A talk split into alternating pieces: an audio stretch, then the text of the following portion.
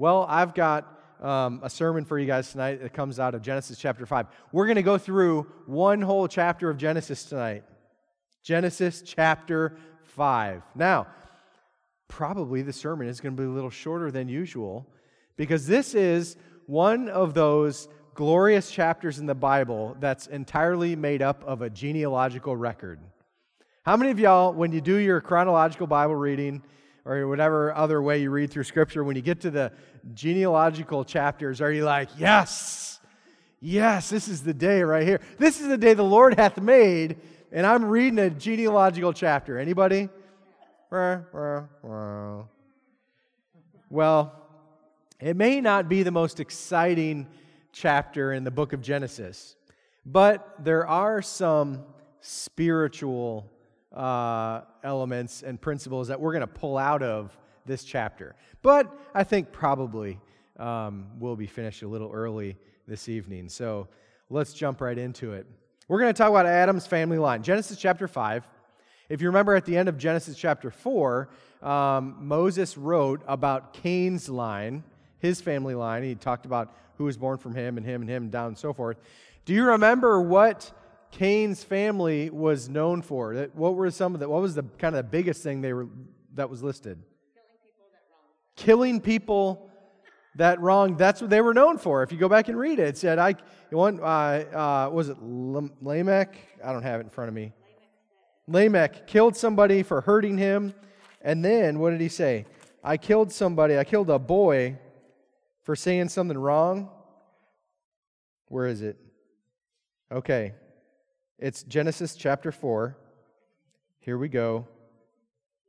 For I have killed a man for wounding me and a boy for striking me. He killed a boy for striking him. And that's what his line was known for. And then now we're in chapter five, and we're going to follow the genealogical line of Adam to Seth, and so on. Now, I want to give you a little bit of introduction. What I want you to think about tonight, what I think we're going to learn from this text, is our family history influences our life. So your ancestors that came before you influence you, and the way you live your life influences those who come after you. Now, they could be legitimate people in a genealogical line that are born from you, or they could be Uh, people that you influence through the way you live, and that could be spiritual in nature, friends and family and, and co-workers and so forth. But my family is known for something. I think the guys upstairs have a picture. You see that picture? That's three generations of dryer right there. The one, the little boy on the far right is me. And then the guy behind that little boy is my dad, and then next to my dad is my grandpa. And so, as far back as I can tell, the Dryers are a fishing people. We love to fish. And I think we're pretty good at fishing. So, the boat you see behind them um, is one of the many boats that we had in our family. We were on the Mississippi River, and so the boats we had were always aluminum, flat-nosed river boats. They were made, they're very stable, and they were made for the river. And so that was like the one we had when I was real young. And I remember many a summer uh, fishing on the river with those two guys right there. And man, I love to listen to them bicker about who had the better lure. Um, one thing, my grandpa would always uh, blame my dad of, of putting gasoline on his fishing line. Carl, does Jack ever do that to you?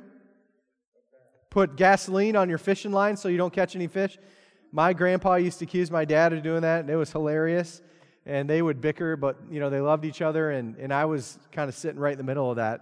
That you see right there is actually, the, that's uh, salmon from a trip up to, um, I think that was Canada or northern Minnesota, um, a big old thing of salmon. So that's my family. And we we were known for fishing. And it's funny because um, I didn't really know I loved it so much until I got a little older and then realized, like, man, I really do love fishing.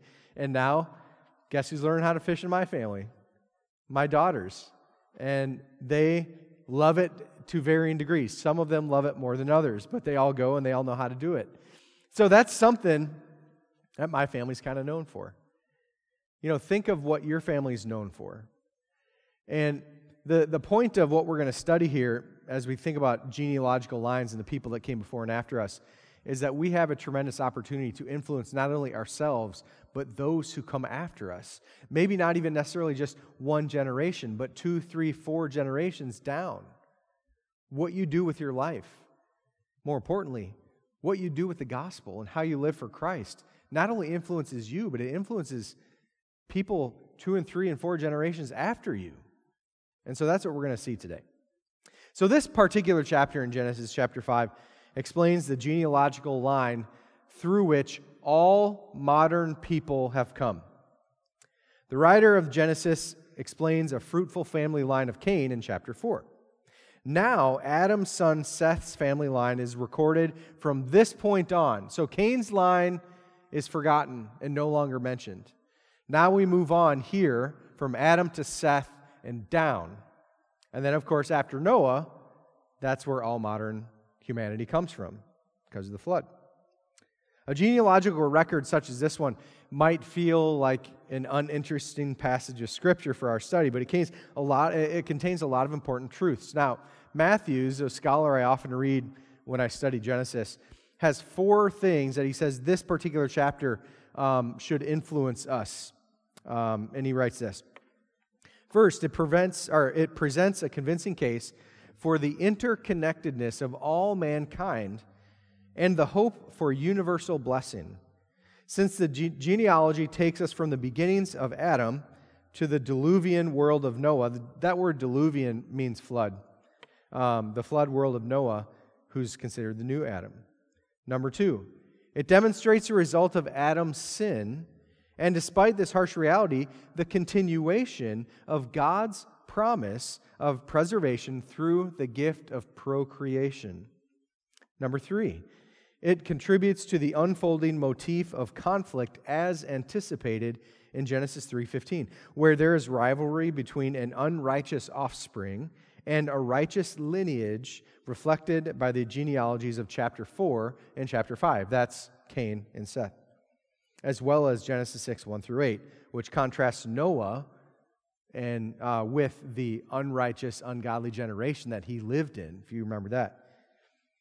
Number four, this genealogy shows the evolution and universality of human wickedness, which deserves God's angry reprisal. We see that in Genesis six.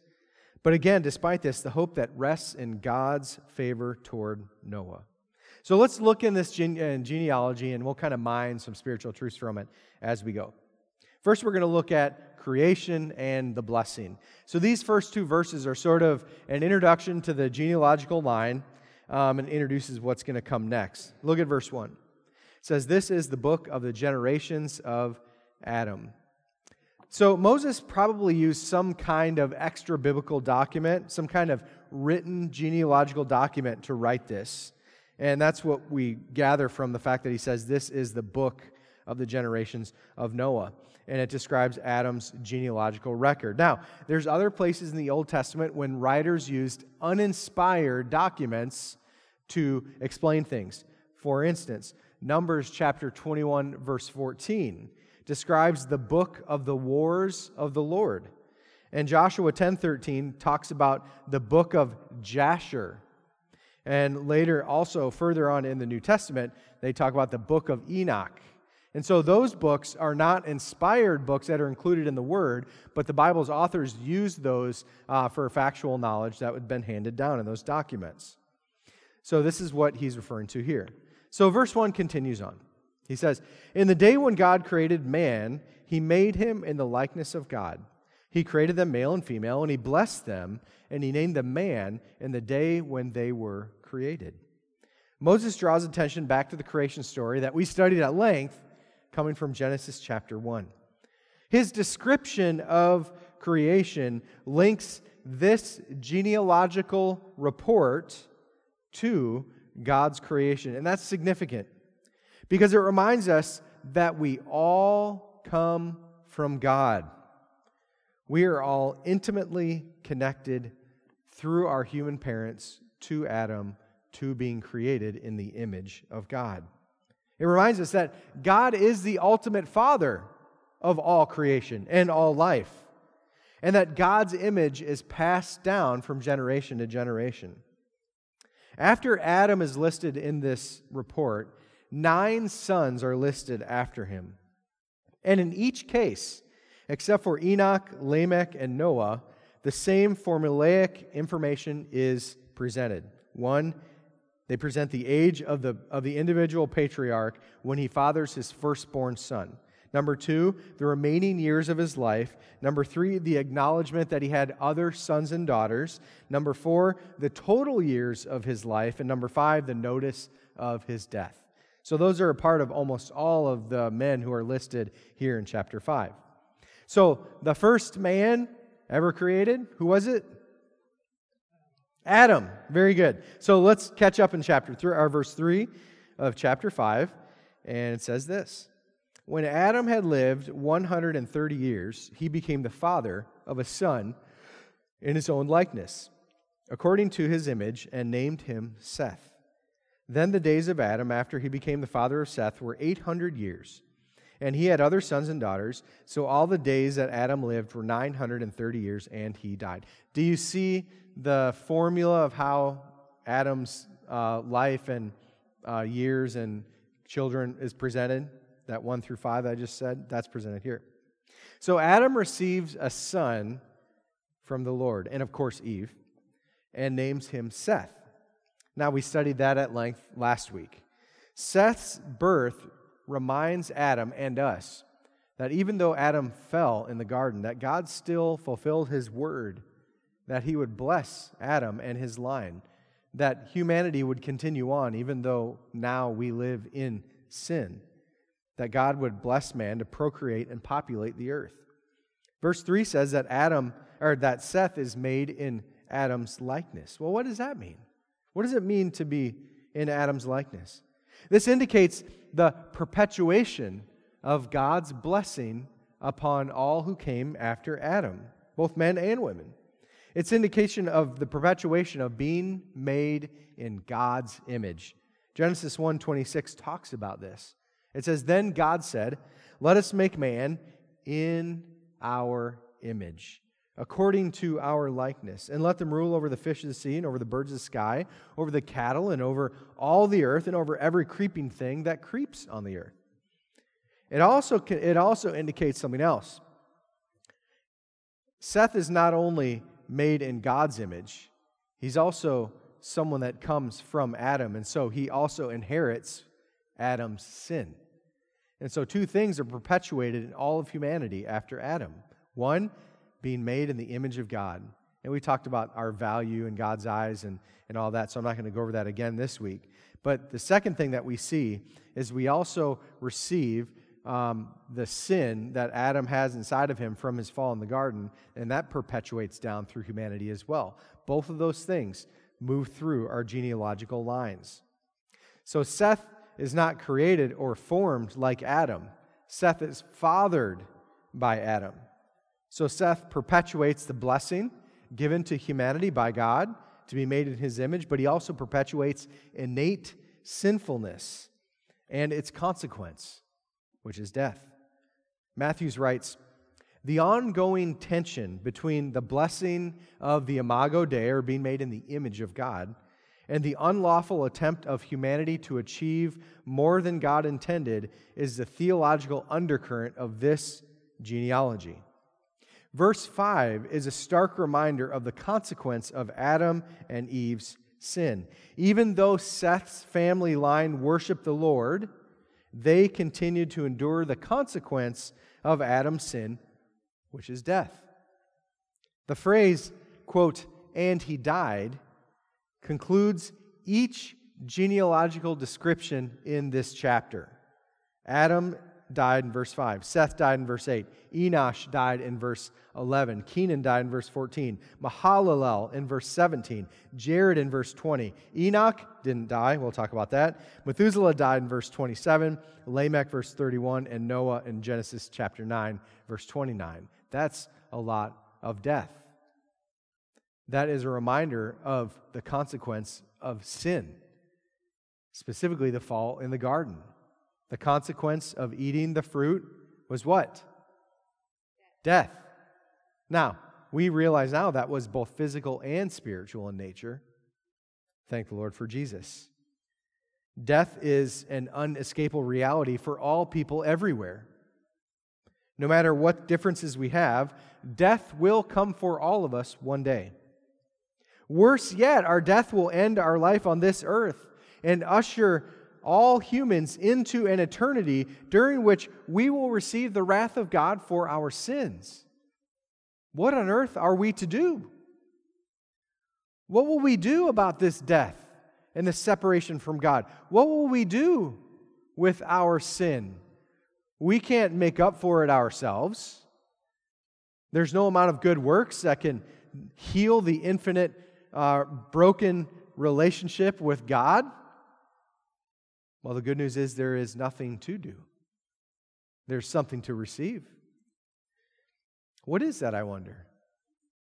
Thank you very much, Miss Pim. It is Jesus. It's described here in Romans chapter five, verses eighteen to twenty-one. Now, I love this passage because Paul talks about what Jesus did as a result of Adam's sin. So he kind of brings everything together that we see in the garden. Ready?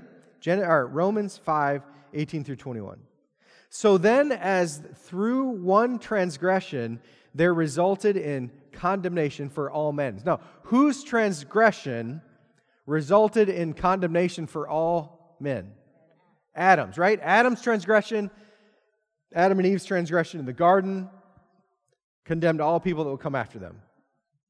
So let's go on.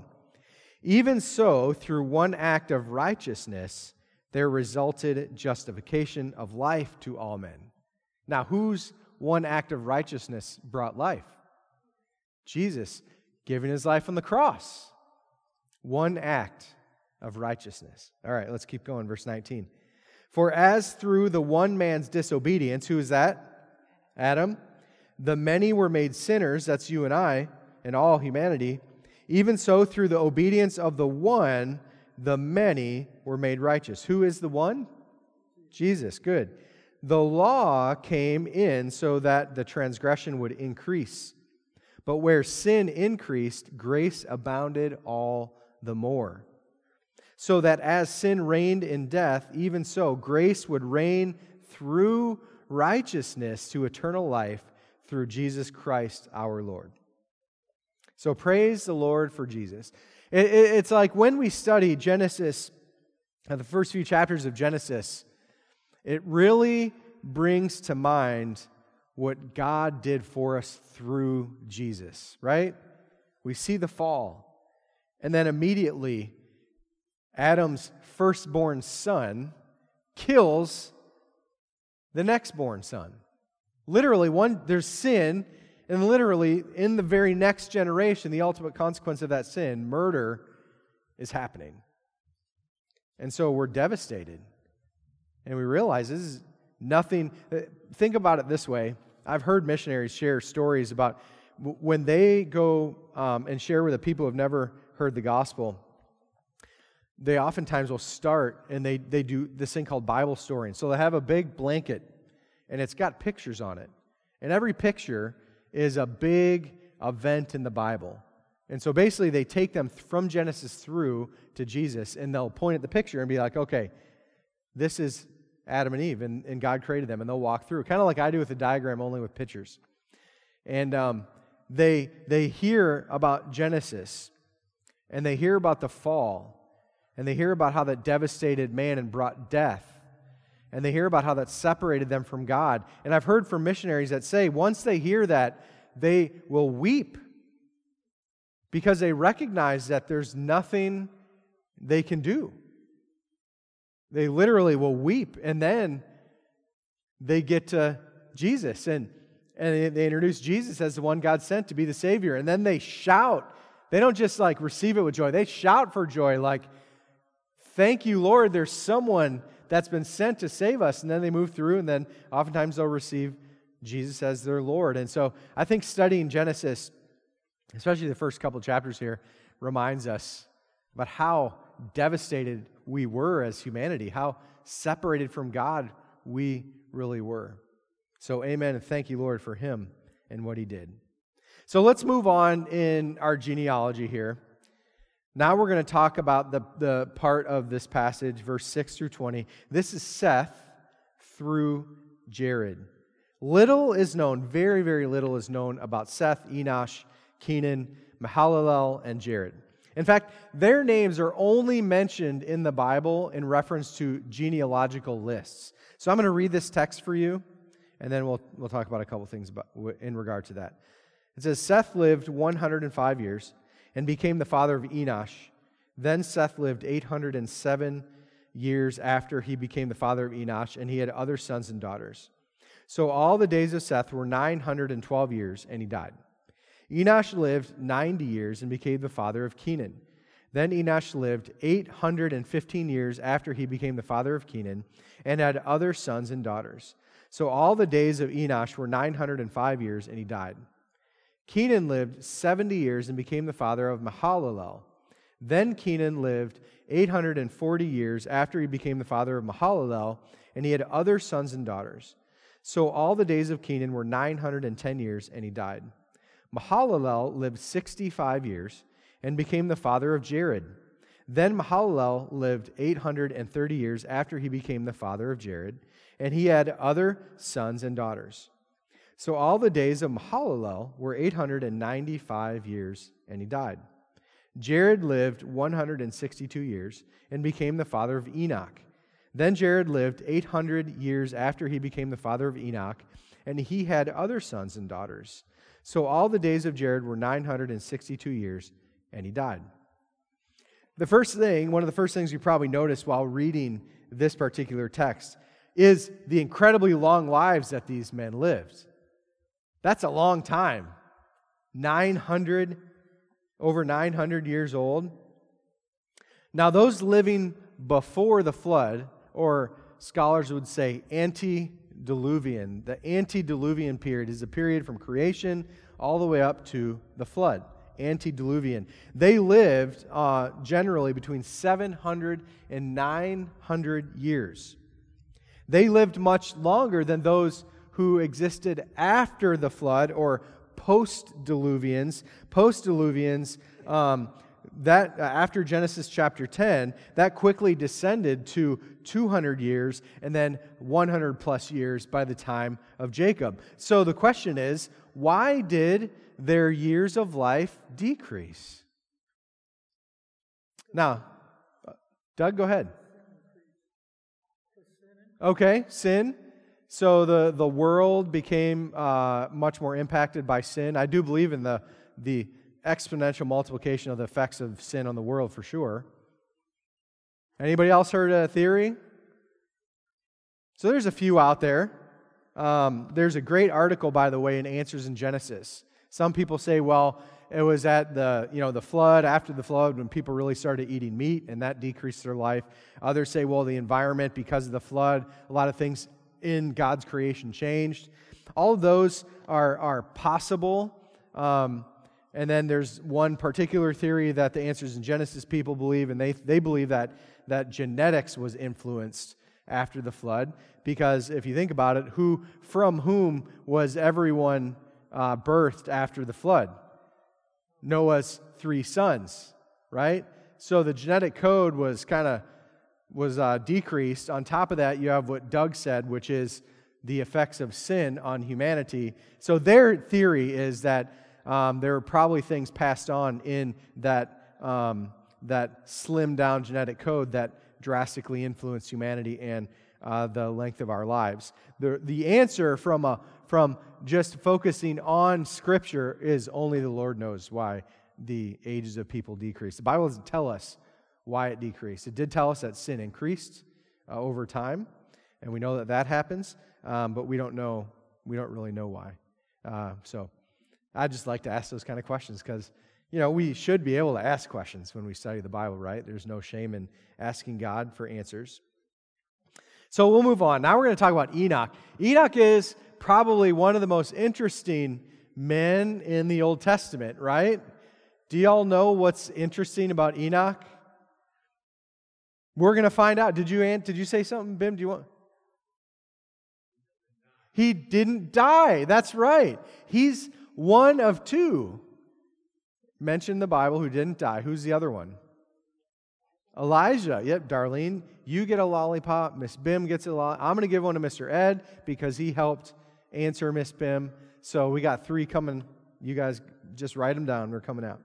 All right, let's look at this text. Chapter five, verse twenty-one. Enoch lived sixty-five years and became the father of Methuselah. Then Enoch walked with God three hundred years after he became the father of Methuselah, and he had other sons and daughters. So all the days of Enoch were three hundred sixty-five years. Enoch walked with God, and he was not, for God took him. What in the world? He walked with God, and then he was not, for God took him. What an interesting Bible passage. Enoch didn't just live for a certain number of years and father specific children. The passage uniquely states that Enoch walked with God three hundred years. All the other passages, when you read them in this chapter, it just says this person lived so many years, had children, you know, and then lived a certain number of years after the firstborn and then died. Enoch, however, says he walked with God three hundred years. His relationship God with God must have been something really, really special for Moses to have noted this about his life. In fact, Enoch's walk with God is the reason why he didn't die. The Hebrew words, the specific Hebrew words Moses chose for this passage, describe Enoch's walking with God, indicate that he had a special communion with God, a special intimacy with God. This description of Enoch's life is similar to Adam's relationship with God before the fall and Noah's relationship with God before the flood. So what happened to Enoch? Well, what's the Bible say? Verse twenty-four, he was not, for God took him. Of all the Old Testament saints, as you all noticed, Enoch and Elijah are the only two that didn't uh, experience physical death. Well, what does that mean? Well, I'm going to refer to a well-known theologian, John Calvin. He says, all are indeed taken out of the world by death. But Moses plainly declares that Enoch was taken out of the world by an unusual mode and was received by the Lord in a miraculous manner. For lakah, that's the Hebrew word used there, among the Hebrews signifies to take to oneself, as well as simply to take. But without insisting on the word, it suffices to hold fast the thing itself, namely that Enoch in the middle period of life suddenly and in unexampled method vanished from the sight of men because the Lord took him away, as we read was also done with respect to Elijah. What does that sound like? Someone being here and then all of a sudden being taken away by God. The rapture.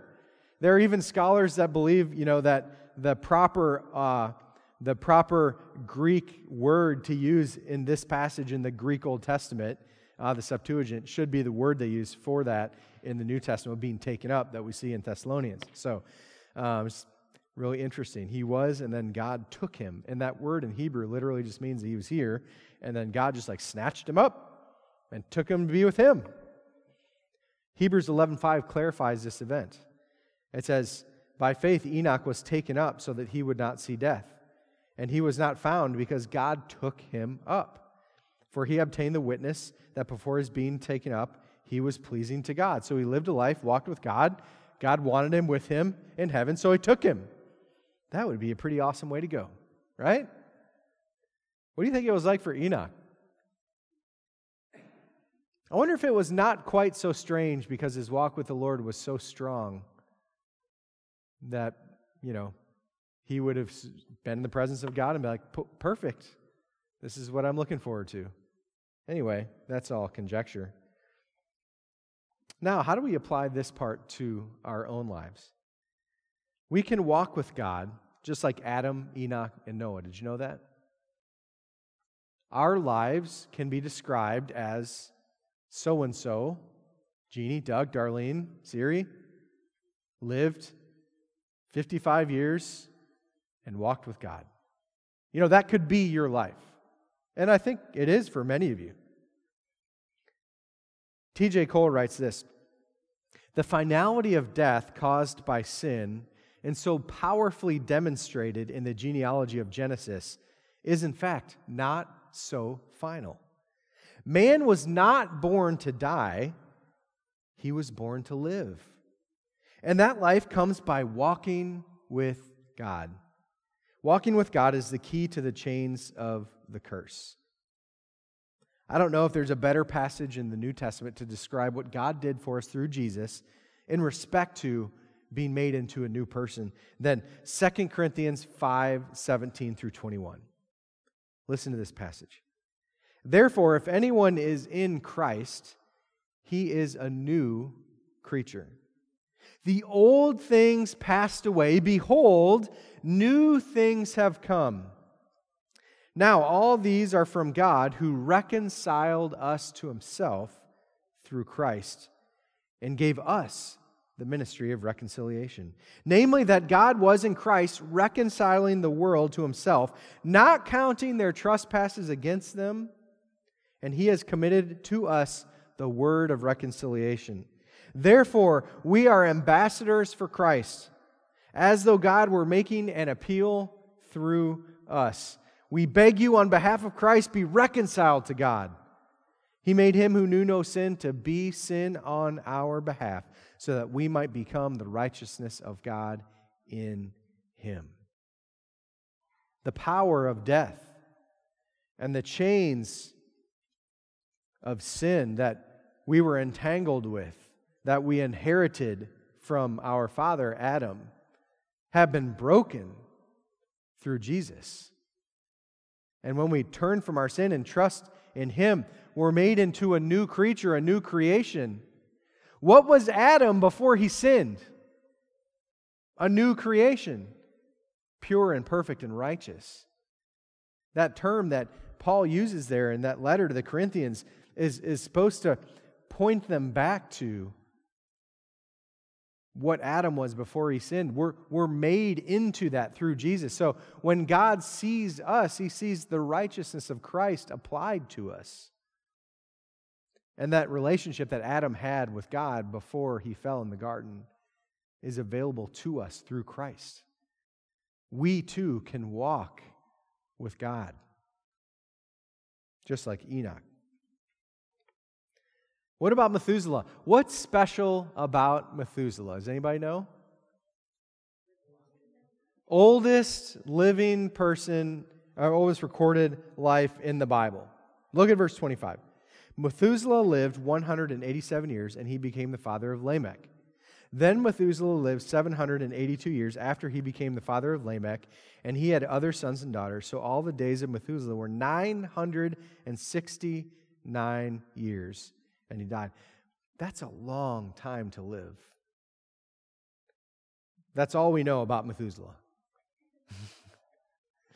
He's mentioned in other places, but he's always mentioned in a genealogical line. But he does have that title, and I'm sure he wears it proudly. Let's move on to Lamech. Verse twenty-eight. Lamech lived one hundred eighty-two years and became the father of a son. And now he called his name Noah, saying, "This one will give us rest from our work and from the toil of our hands, arising from the ground which the Lord has cursed." Then Lamech lived five hundred ninety-five years after he became the father of Noah and had other sons and daughters. So all the days of Lamech were seven hundred seventy-seven years, and he died.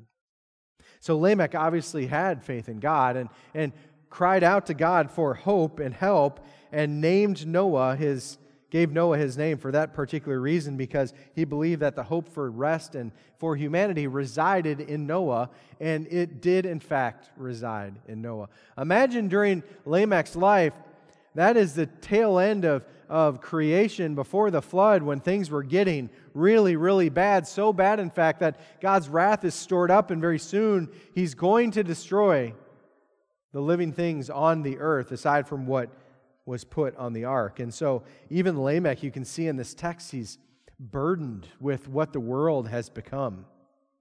And so he lays his hope in his son Noah, and hoping that God would do something through him. Verse thirty-two continues, Noah was five hundred years old and he became the father of Shem, Ham, and Japheth. Now we're going to study Noah at length in the next few chapters in Genesis, so I won't do that tonight. But a brief description here tells us some important things about Noah and his sons. Shem is listed first, and thus he probably was Noah's firstborn son. We learn in Genesis nine, twenty-six, and twenty-seven that he was also Noah's favorite son. Shem is the one from whom the Israelite people would come. So all of Israel came from Shem. Ham is the youngest son and the one who disgraced Noah after the flood. Ham's family line became Israel's enemies. You can see that in Genesis ten, verses six through twenty. Japheth is the middle son. Noah prays that the Lord will enlarge his lands, but that's really all we know about him. So what do we do with a genealogical line like this? What is, what does that mean to us? How does that influence our lives? I want to just give you two things, and I'm going to close. So Miss Bim, you can make your way up to the piano there, and we'll get ready to close here. The first thing we can learn and apply to our lives is that the way we live influences generations of people after us. Noah sinned, and you know the rest after that. How will you influence generations that come after you?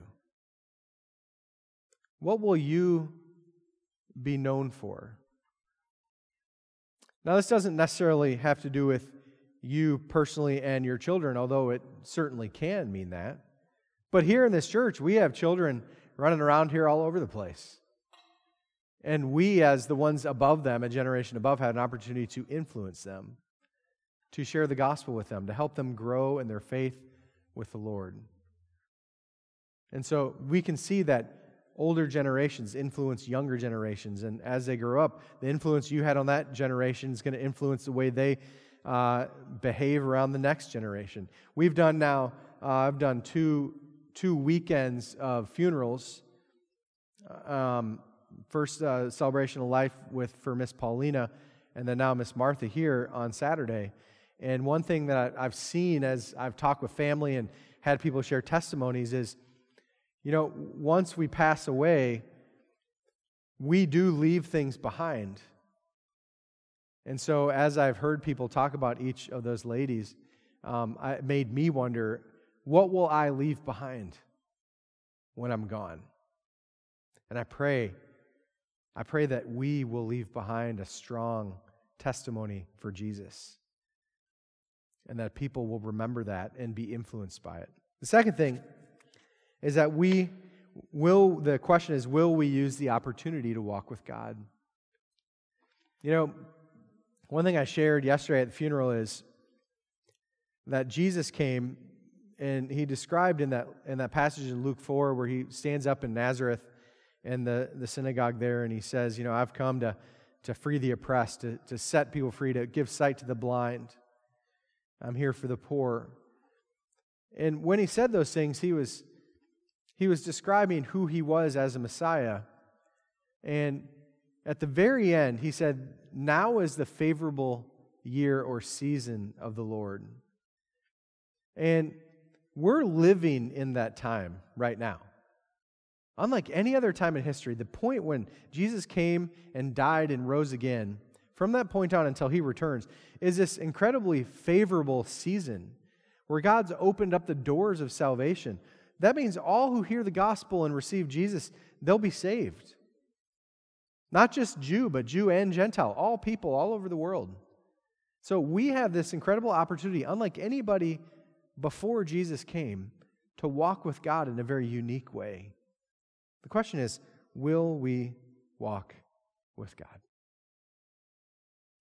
I'm going to pray now, and then we're going to sing a song of invitation and have a time to worship God before we close. Heavenly Father, thank you for this time, for giving us this genealogical record, which oftentimes we read right over, but deep buried inside of this is some theological truth that I pray will impact our hearts and change our lives. In Jesus' name I pray, amen.